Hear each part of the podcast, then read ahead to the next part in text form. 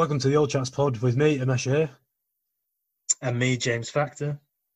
This podcast will tackle the taboo topic of mental health in a raw, honest, and jovial way, with two good mates who've met in London talking about their own mental health hiccups, with some help from some special guests along the way.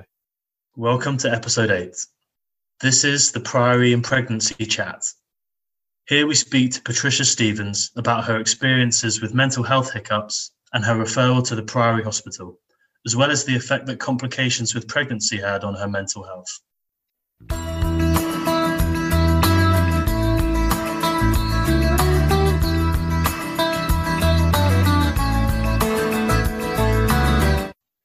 when me and James kind of started doing this project of this mental health podcast, obviously we had a link in terms of men's mental health and sport in general.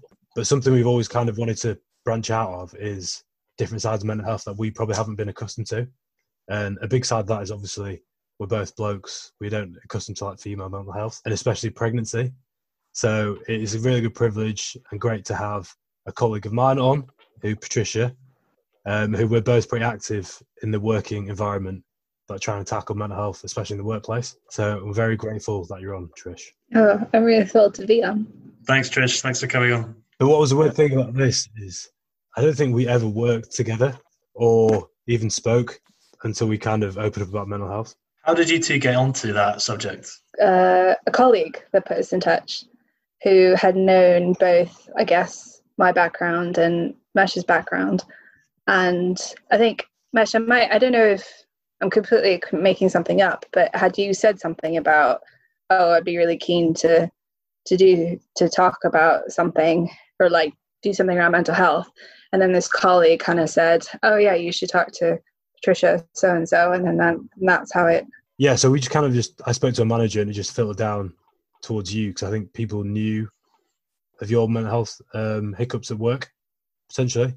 Yeah, because I because I guess I took time off work, so it was a bit noticeable that I wasn't there for a while. So and then I think when I came back, I started. I think I was. I made a decision of. I want to be open with people about what happened because because uh, like honestly when i took time off i just felt as if like i was the only person in the entire world that had to go through this and i felt like quite alone that i was experiencing this like completely alone and super ashamed and i just remember thinking i don't want anyone else to think to, to feel this way so i, I remember making a, a, decision of you know I, I want to tell people what happened. So i think ever since then yeah i've kind of been the the person who's been taking time off work and stuff. Um, and it's just been no no regrets at all. Like i've got nothing but positive things coming out of it in terms of sharing my experience so and even more so like kind of mesh and i have become really good friends off of it you know and stuff like that and support each other.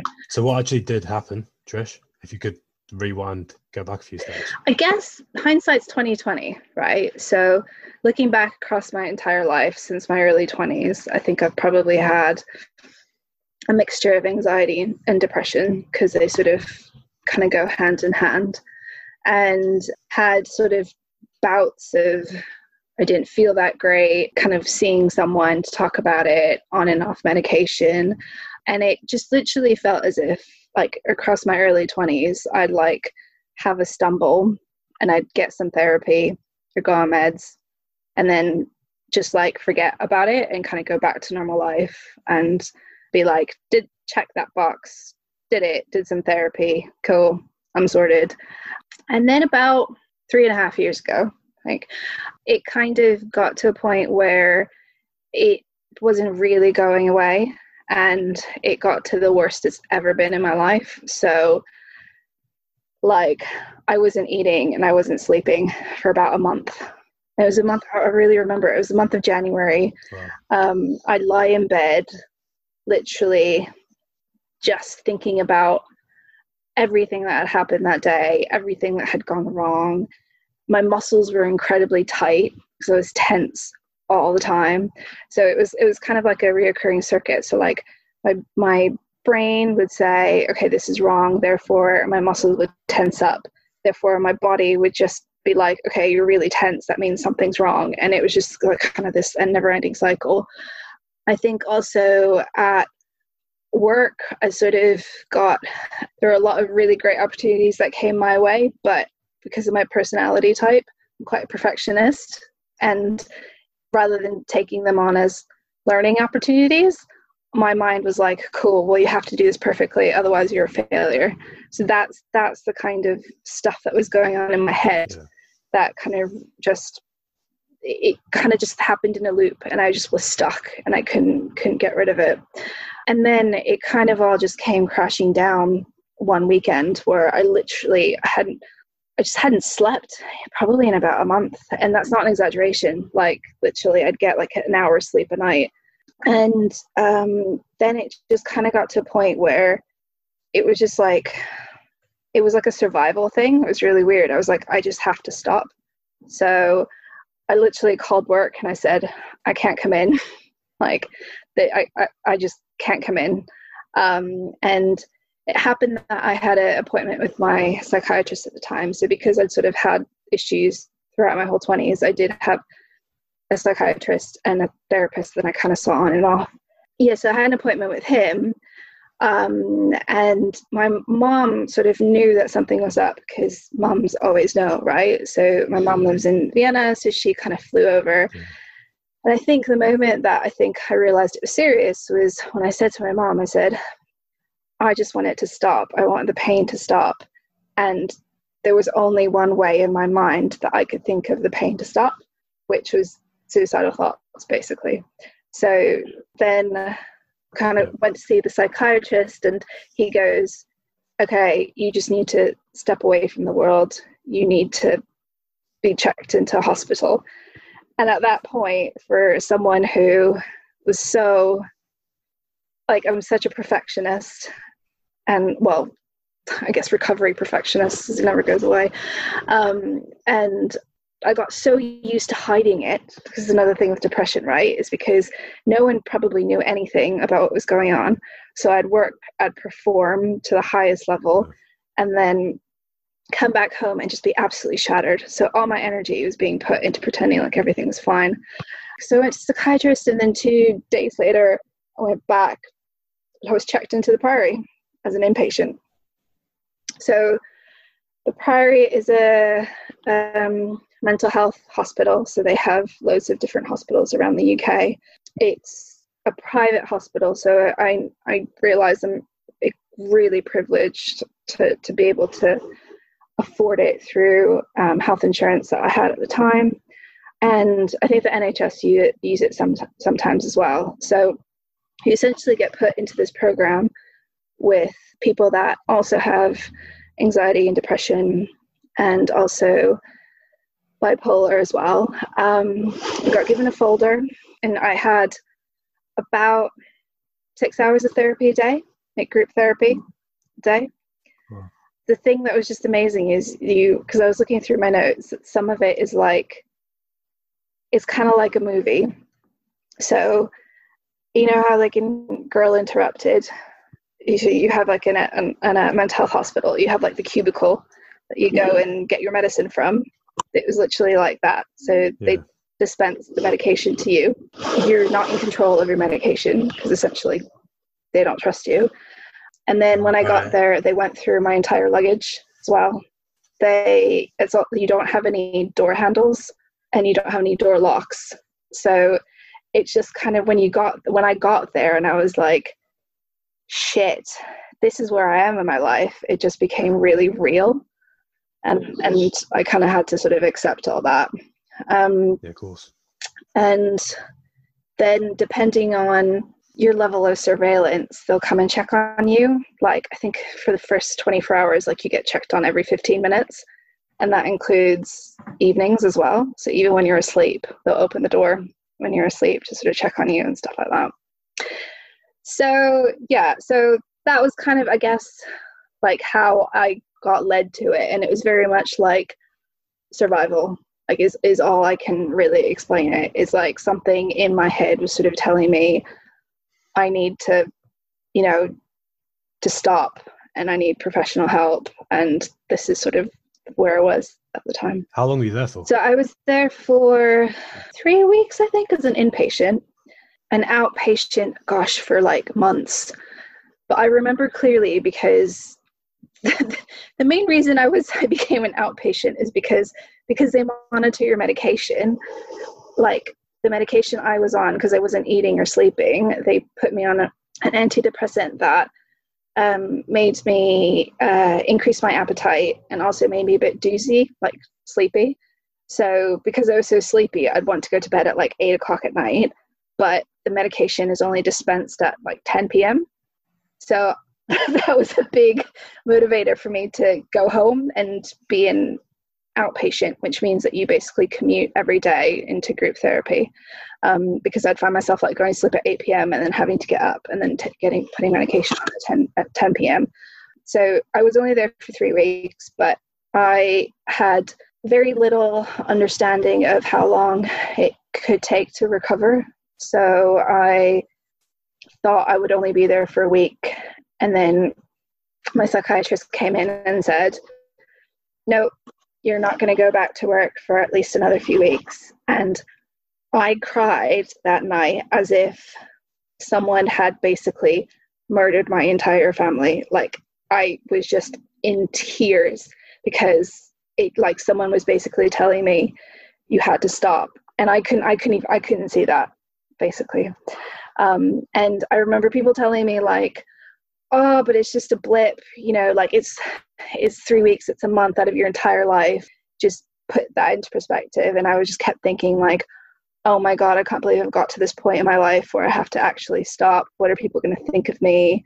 And I can genuinely say, in hindsight, it really wasn't that long. So I think that's the thing I'd say for people if you're going through this and you do need to take time off work, take as long as you need.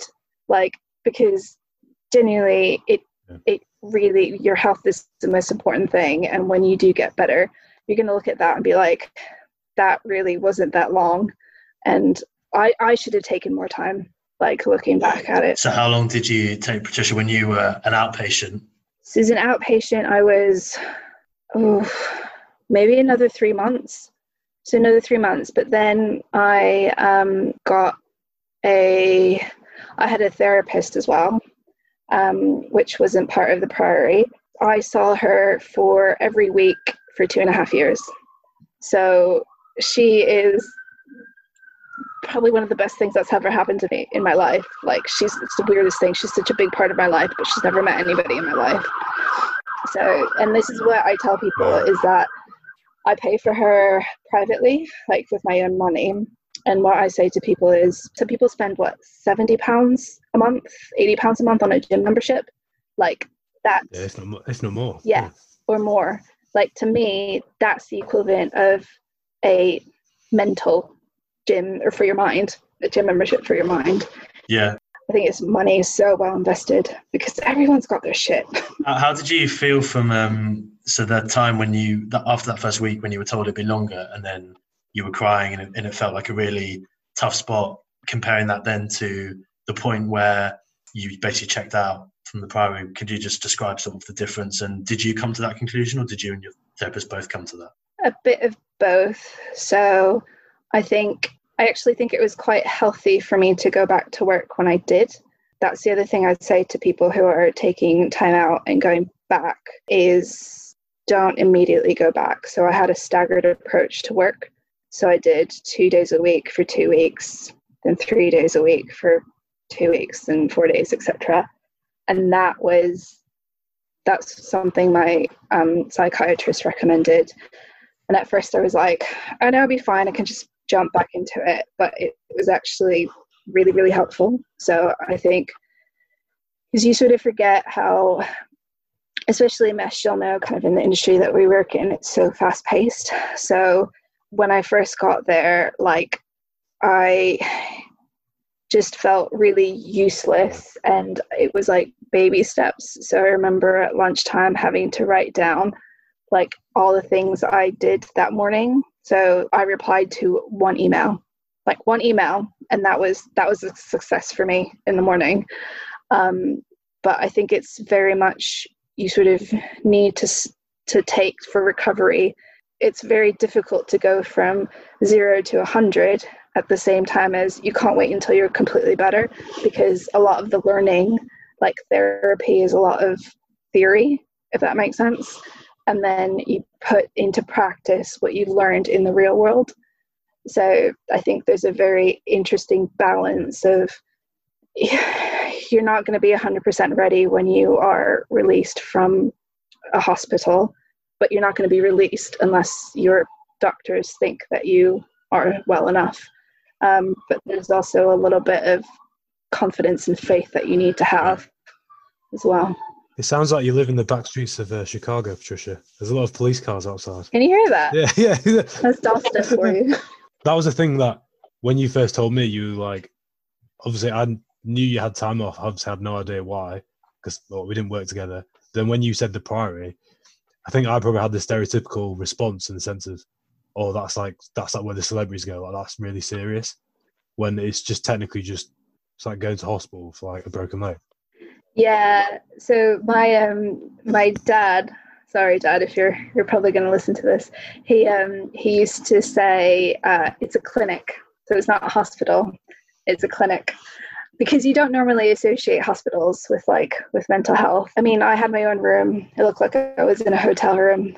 It was kind of a big a big house and there like all sorts of people. And that's the thing that I think was amazing is everything that you do there is group therapy, which I had never done before. And I think some people might think it's a bit scary, but it's amazing because you have so many people from completely different backgrounds and you're all there for the same for the same reasons. You kind of you know you, you can connect and you feel the same feelings and you learn from each other as well. So you know it's not just the, the therapists that kind of guide you. I think there's you end up sort of ha- creating a support system amongst the people in, in in the hospital that are staying as well. Have you uh, spoken about this much before patricia or is this kind of the most you've gone into detail about your experience? Um I spoke about it a little bit at our work, but probably not in this much detail.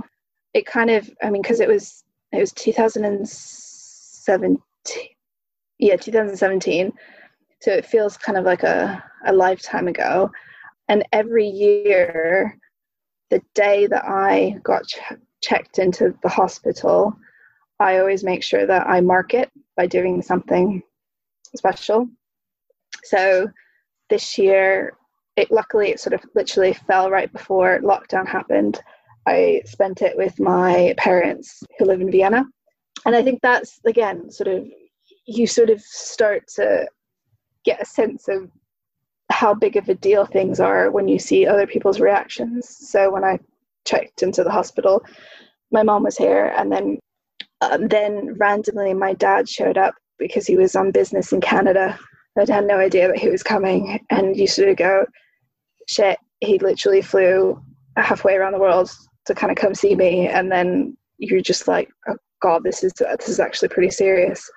So it took a while for me to sort of understand how, how serious it had, the whole, it had got. And I think people's reactions, like, especially your parents there, like parents, parents' job sometimes to worry. Yeah. And then obviously they might beat themselves up being like, oh, is it something we've done as parenting? But it should be the opposite side in the sense of they should be proud that they've brought you up, that you've actually done something about it.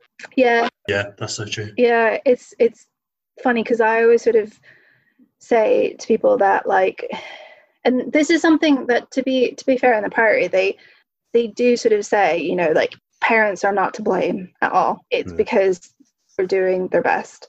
And what I find that I tell people is because how you grow up influences you so much, like especially your early years that you don't even know. So when you sort of get to an adult, you start to realize, okay, cool. Well, th- these are the kind of these are the patterns that were created in my brain.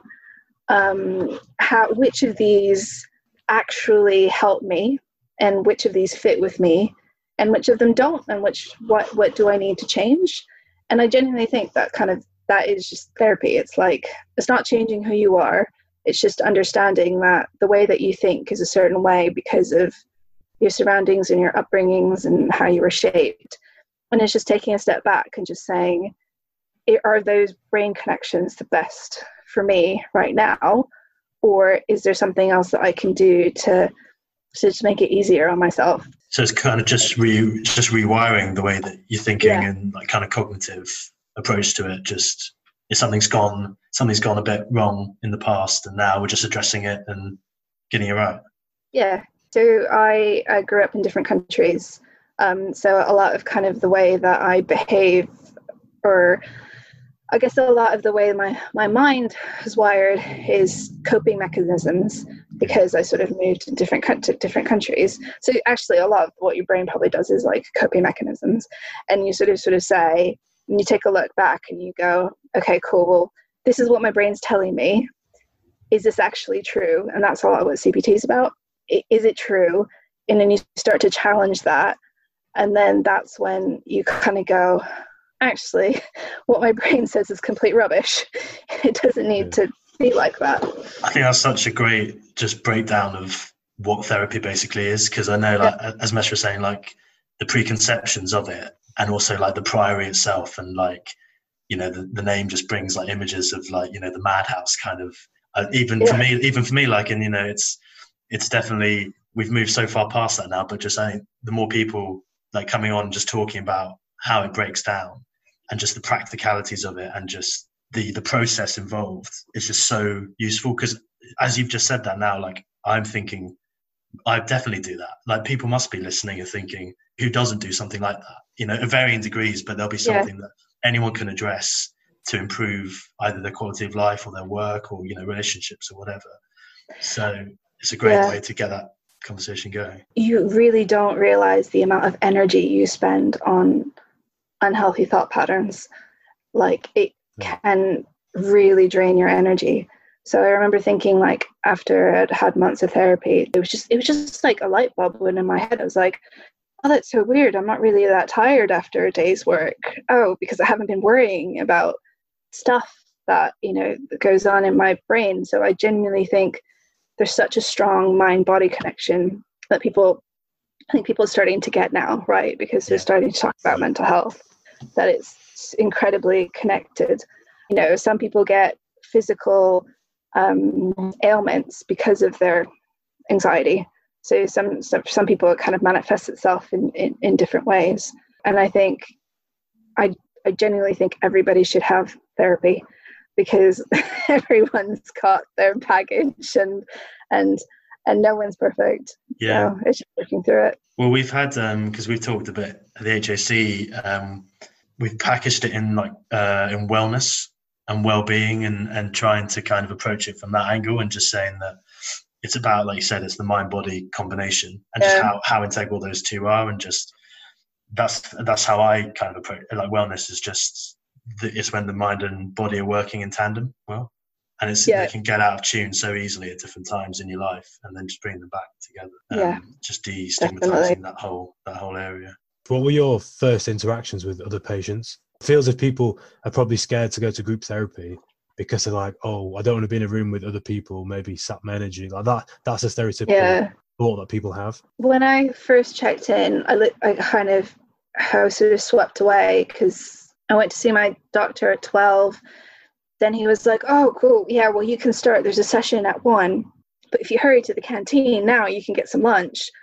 So I like had to process like okay this is actually happening i had i didn't have any stuff with me so my husband had to come back and bring a suitcase full of stuff so with literally in the space of an hour i went from okay you need to take a break from life you need to check in but don't forget to have some lunch by the way here's your first group therapy session so i kind of went in and i think the thing that no one had warned me is you're going to have people that are different levels of their journey. So there were some people there that were kind of coming to the end of their journey that were able to express themselves a lot better. And then people like me that I was, I'd just been put on pretty kind of heavy medication. Um, and I had been told that I sort of need to take time out. And by the way, here's a therapy group. And it was I think that was something that I don't think I was prepared for um, to understand that everyone is at different levels, but also as you kind of go along, you just kind of start to realize that it doesn't matter who the person is, where they've come from, if they're famous or not, everyone has the same emotions. Like, it's, you know, it's people will kind of share their experiences and say, oh, I feel like a completely hum- useless human being. I feel worthless because of X, Y, Z. And you go, that's insane. I feel the exact same way. But I don't even know you. And you connect with those feelings. So I really enjoyed group therapy, but I don't know if there are people that I don't know if it is for everybody. Yeah, I suppose you're not going to know until you do Yeah. know, but yeah. Yeah. How are you now? Just now looking back on it at that time, um, how do you reflect on it, and how, how how are you feeling at the moment with work and with just your general mindset? So, really, really good. I think what's been what's been great is I just feel as if I've I kind of developed as a person, as a human, kind of through that experience. Um, yeah, it was the worst thing that's ever happened to me and the best thing that's ever happened to me. I think I always say, and I'm incredibly proud of that um, because I really put the time in to understand more about myself and how I think and what what is beneficial to me and what isn't beneficial to me. And I just think like I have so much respect for people who kind of put their hands up and say, I want to better myself, you know, or something isn't right. I want to figure it out because it's it's tough. It's really, really tough. And I think that's the thing that is quite difficult when people are struggling is that that first step is the hardest. Like that first step to Yeah. sort of acknowledge and say, I need help is the hardest because it's it's it's hard. But I can really, really tell you that the other side is so much better. Like it's just so much better. And that's not to say like I'm still learning constantly about myself, but from where I was before, it, it's just you also learn to connect with other people on a different level as well. Kind of when you when you've been through that experience. So yeah, I would just say if anyone's sort of going through that, like just no matter how hard it may seem, just stick with it because what's on the other side is just even better. It's amazing. It is scary and daunting to know to like go back into your past. Like, I'm not gonna lie, like even me and me and you factor like doing this, I found this so difficult at the beginning because you're just like digging into it and digging into the depths of your past you want to try and forget about. But I feel as if, especially mental health, you've got to you've got to answer answer those questions from the past. Yeah. So that the the feeling I felt was after maybe about a week at the Priory, I said, I feel like someone's reached into my head, removed all of my memories and things that I haven't thought about in years and years and years, just just chucked them on the floor, and then left me to sort them through and figure out how I want to put them back together again. I remember listening to playlists from the 90s because it reminded me of my teenage years. And then all of these different memories came into my head. And then that's when you start to think about, okay, well, what was my childhood like? What was my upbringing like? And then you start to think about things you've never thought about before. And then you go, oh my God, okay, there's all this stuff that like I'm supposed to deal with. Then, and gradually, what then my stay at the priory taught me is how do you take what you need from that and then discard the rest to kind of make you a, a, a better person. And i think that's what therapy is. It sounds like um, it was a crucial process for you yeah. to go through, and that there's there'll be definitely other people who will either be thinking that they're in a similar position to you, or even you know maybe a couple of steps back, but who would like to go through something like that.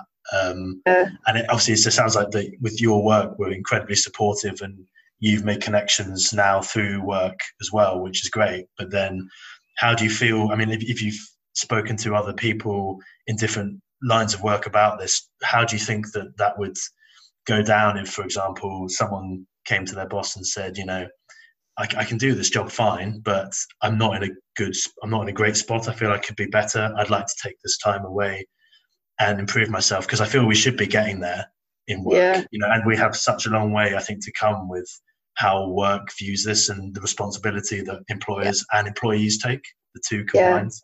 So I don't know how if you've had other conversations about it and whether it's less favourable in, in other scenarios that you've you've come across or not. That's a really interesting point, and I think you almost need to have those conversations before it's before it gets to breaking point. Because I think mine was very much 100%. breaking point, and it's creating an environment where people feel confident and comfortable that they can kind of go to their managers, or not their managers, like go to somebody and just say, "I'm struggling," because and and I think a big part of that is showing vulnerability. I think in our society, being vulnerable, it's getting there, but if being vulnerable is like still seen as being weak, but actually it's the complete opposite. It's having the strength to say, having the strength to say no, like I can't do this anymore, and putting like creating your own barrier. Um, and that took me a long time to learn. Um, uh, I'm still learning, to be honest. Um, but I think it's it's creating an environment where people feel confident and comfortable to say to, to open up and say that um, is the key to not let it get to late too late if that makes sense. The other thing that really helped me which i'm kind of like the master of notebooks so i'll do this thing where i buy loads of notebooks and start writing in it but then forget have a notebook and then buy another notebook. So like all my notebooks have like 10 pages written in it but i carried with me like a mini a tiny pad a mini pad notebook. And just like uh, like at lunchtime or if i went for a walk i just write my thoughts in it. And so i think that's the other thing i'd say to people getting it out in however way you are comfortable and having kind of an outlet for it.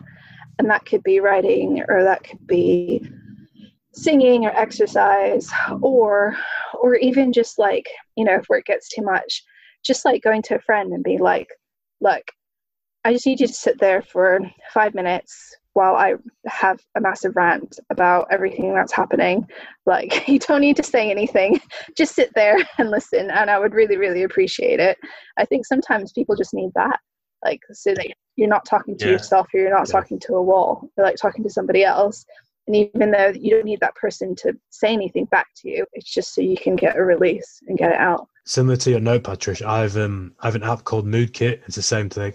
If you have a certain mood, say you're angry, it's just like you can just fill it in as and when. It just like you just, you're just making a note of those thoughts and feelings at the time. yeah and acknowledging i think acknowledging that you have those thoughts as well is is, is huge and acknowledging like that you're feeling the way you're feeling so it's you know if someone's sort of coming up to you and saying you know i feel so if someone came up to you and said i feel so exhausted you're not going to say to them oh you're not tired don't worry about it you're fine kind of thing.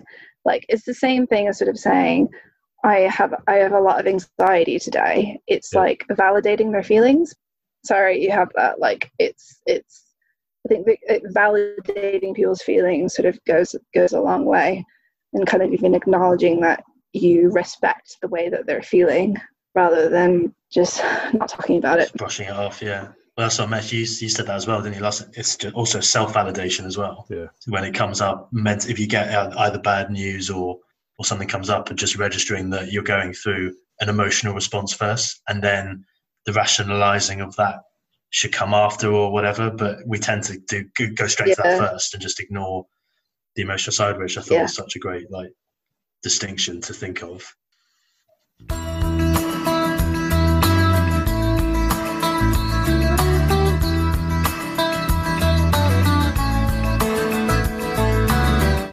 We can kind of see a little bump on screen, but how many weeks down the line are you, Trish? In terms of your pregnancy, not 36 next week which is insane so the due date falls on the week 40 so yeah that's that's the next stage in my mental health journey i think How's that been so far? When from good news? oh, god a mind fuck can, can i swear on the show it's yeah. been um insane. What is incredible and what I found throughout the whole journey of being pregnant is how little people talk about certain things. So when last year, that November time, I had a miscarriage really early on. So I found out I was pregnant, and yeah. we found out we miscarried at six weeks, um, which is which is which is crazy, right? Because I'd only known for like two weeks, and people were kind of like, "Oh, but you know, you can kind of try again, etc." But it's just amazing how much it can affect you, and just the whole process of it. And when that happened, I had no idea how common it was. And the more you talk about it, it's like depression, right? The more you talk about it, the more people are like, oh, so and so has that, or I know so and so that went through the same thing. Yeah. And you start to see that it's extremely common, but it's not talked about at all. I don't know if you guys saw Chrissy Teigen, who John, yeah, John Legend's married to. So she like they just lost their baby. I think I think she was maybe about halfway through. But I saw that this morning and I was like, that's obviously is really, really, really sad. But at yeah. the same time, I think it's just so strong and vulnerable to sort of share that raw moment with everybody because just reading through Twitter comments, it almost started conversations of like, oh, I've kind of had one, and you know, I think miscarriages are one in four women have miscarriages. Yeah, and that's exactly the same rate as mental health in the UK. Yeah, one in four. That's a really that's yeah. Actually, I never thought of that. So yeah, it was um, it was tough, and I think again, I don't think I gave myself enough time to mentally recover from that because I basically found out I had miscarried, and then the next day I went into work. Wow. Wow. and I was like, it's fine. You know, I was only six weeks along. It's fine. But then as the day went by, I was like, I can't do this.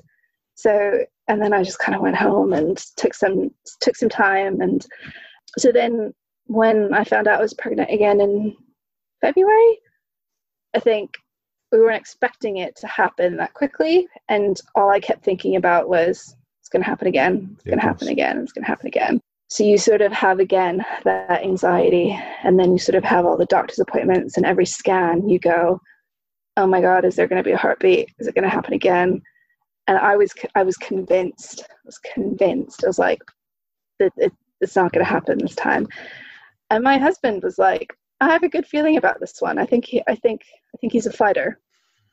so so he was kind of kind of really really positive about it. Then yeah and they it, you know i guess he's almost here so we're having a boy. Congratulations. And yeah, congratulations. having a he's gonna his due date's the 4th of november so it's supposed to be scorpio and everybody don't know if either of you guys are scorpios. No. everyone says that they're very strong minded and it's just been again kind of i think i think once you sort of once you're in pregnancy women do talk about it more. I think it's more kind of the miscarriage element that that needs to be talked about more. People have said that right after pregnancy your hormone levels fall and you kind of can get really depressed. And i have a huge fear of okay well am i going to have to go back into hospital? Is it something that I is going to happen to me again? So I'm still on antidepressants. I actually haven't been off medication in like three years, still on it. And with kind of, I talked to my psychiatrist about it, and he's very much like the benefits outweigh the risk of the medication in my file it says that I have a history of anxiety and depression. So I'll get kind of additional monitoring from the NHS afterwards to kind of monitor my mental health um, from a post-natal depression point of view. But yeah, it's like again, it's a it, it's terrifying and exciting at the same time. Yeah, it's it's crazy because um, actually my sister she's she's had her boy uh, about six weeks ago, but she had a miscarriage. Oh, congratulations! Uh, thanks. Yeah, but she had a miscarriage as well. And um, when it first sort of came out, I think we all had kind of a similar like, this is. I mean, it's obviously you know tr- tragic for her to go through it, but that was kind of the point I was thinking about was that Meshi mentioned the one in four with sort of mental health. Yeah. Okay, but then the I think the initial response could be to the miscarriage is that oh it's, it's you know it's devastating. One in four go through it and then think oh, okay so you know you'll have another chance or whatever or you know I'm sure it'll be fine next time. But then not thinking about the mental health aspects of that first one as you as you were just Yeah. talking about there. I think that's really important to highlight that Yeah. that's because that's that can trigger uh, you know a downward a downward um, slope into something more anxiety if you are anxious anyway just more anxieties and compounding it for the next time Yeah, and that's a really good point because you sort of think because no one really talks about it, you sort of go, "Oh God, what's wrong with me?" And then you know you can't. Obviously, it's not your fault, but you do go down that route of: is it something I did? Is it something that kind of, um, you know, my body, my body did or didn't do? And I, I was really, really, it, it catches you completely off guard. I think when it happens, obviously, because you're so happy and you know, hopefully you're happy if, if you kind of if it's what you wanted. Like you're, you're so happy and you're kind of in that that that bubble, and then all of a sudden it just goes no. And again, it's difficult at work. I told actually I think I told pretty much my whole team about it um, because I had been so open about kind of my mental health. Like I sort of again took the decision to sort of say I want people to know about this because not many people know about it. So this is kind of what what I'm going through. And yeah, I think again like work was really really supportive and really really helpful. But then you have some people that kind of they use work as a distraction, I guess. So they're like, oh, I'm just going to forget about it. But I'm definitely not that kind of person. So I think I, I did take a few a few days off. Uh, but again, you should. I mean, why don't we have you know a law that says if you have a miscarriage, you're entitled to two weeks off because it's technically it's a bereavement. yeah. That's so true. So y- why not? yeah. I mean I, I felt that when i found out this of the dialogue around it i thought i was just being like you know like a typical man didn't appreciate you know uh, things that women go through. But then i was surprised to hear that also yeah other women didn't know about it either. So when i i spoke about it that's kind of um i guess i don't know what you think about why that kind of we ha- is it similar to mental health and that it's just been a bit taboo in the past or that what or do do women just feel uncomfortable about speaking about it to to men and women it sounds like I wonder if it's uh, like a mixture of both, and sometimes people don't know what to say, right? Like same with depression. I guess don't really know what to say, or you don't want to be that person that makes people sad. I I I had like really naively, I had two friends that had been through something similar, and I was like, okay, cool. Well, because I know two people, it's not going to be me, right? Just, just a ridiculous way of thinking.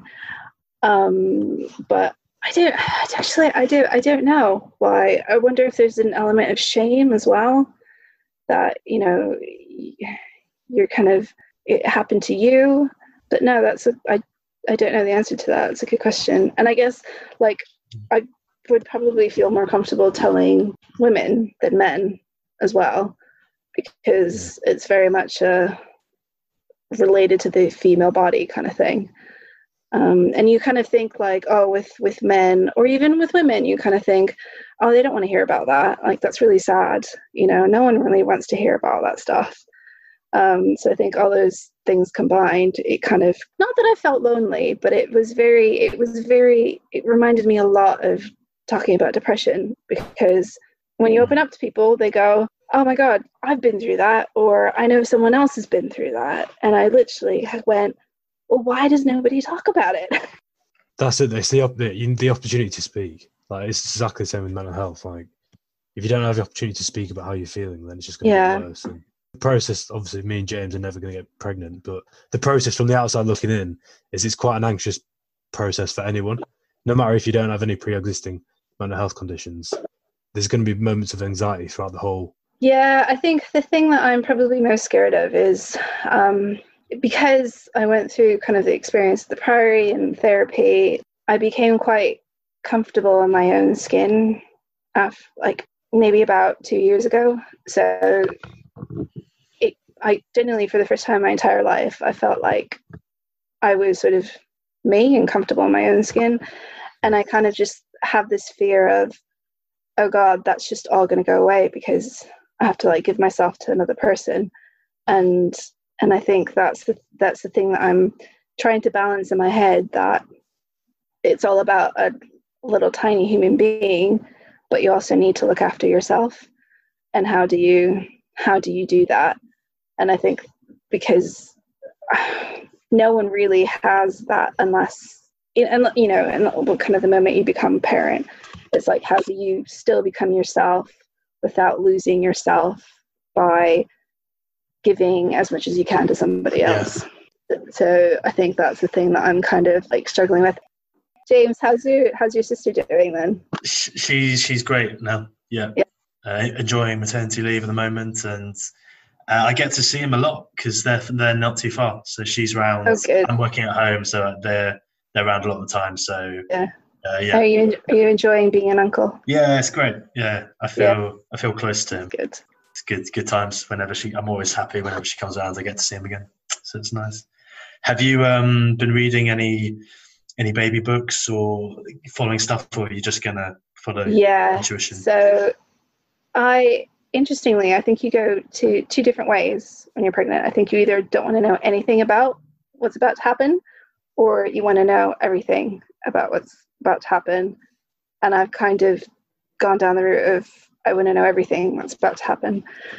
And um, I've started reading this really good book called Give Birth Like a Feminist by this lady called Milli Milli Hill and it kind of it just sort of like empowers women to do what they're supposed to do while giving birth.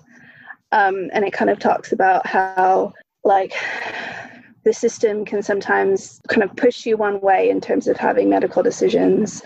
And it's all about being in tune with yourself your your body because sort of you, you know best. And um, yeah kind of really enjoying that I've done a lot of hypnobirthing, which is cool. So it's not as hippie as it sounds. Everyone thinks just like like incense everywhere, but it kind of teaches you the physiology of childbirth. And I found that really comforting to know that what happens during your body when you, you know, when you go through labor. That's about it. I haven't really read anything about what happens when the baby gets here. so it's like I will deal with that when that when yeah. when, when that gets there. Save it for later. Yeah. yeah. It's probably the big the big deal, but yeah. I feel as if yeah. our listeners will agree with James and I when we say even from this conversation, Patricia, sounds like you're going to be a great mum. So. No, thanks, guys.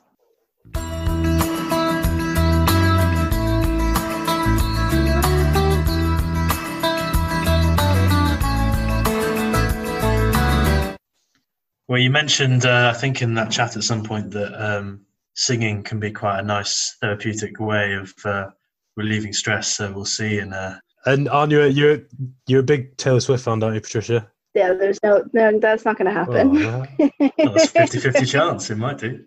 So, final end of the show, triple threat round. We'll flip a coin. The loser's got to do a song, a story, or a joke. And seeing as though I lost last week, it's between you two beautiful selves. So, uh, Patricia, obviously, as you're the guest, you can call it in the air. heads. It is heads. Oh, James has to go. I literally the guests won it every time. This is yeah. Show us that coin again, Mesh. people, people, people getting bored of me and James now. I'm gonna have to rig it. What have you got, James? I'm gonna, I'm gonna sing. I'm gonna sing. Hopefully, you'll know what it is as a start. You packed my bags last night, pre-flight. Zero hour, 9 a.m. And I'm gonna be high as a kite by then. I miss the earth so much. I miss my wife. It's lonely out in space on such a timeless flight. And I think it's gonna be a long, long time till touchdown brings me round again to find I'm not the man they think I am at home. Oh no, no, no. I'm a rocket man, rocket man, burning out his fuse out here alone. And I think it's gonna be a long, long time. That was awesome. Fantastic. I had to mute myself because I knew I'd start laughing. I saw you cracking straight away. Thank you, thank you, Trish, for keeping a straight face through whole, through all of that, and Meshi just collapsing. I liked how you closed your eyes as well. Really felt the moment. I had to get yeah, get in a moment. Oh, that was great. Fantastic. But yeah, thanks again, Patricia, for coming on. Thank you guys. Thanks a and lot, um, Trish. Means a lot. yeah, keep up the good work. I really love listening to you guys.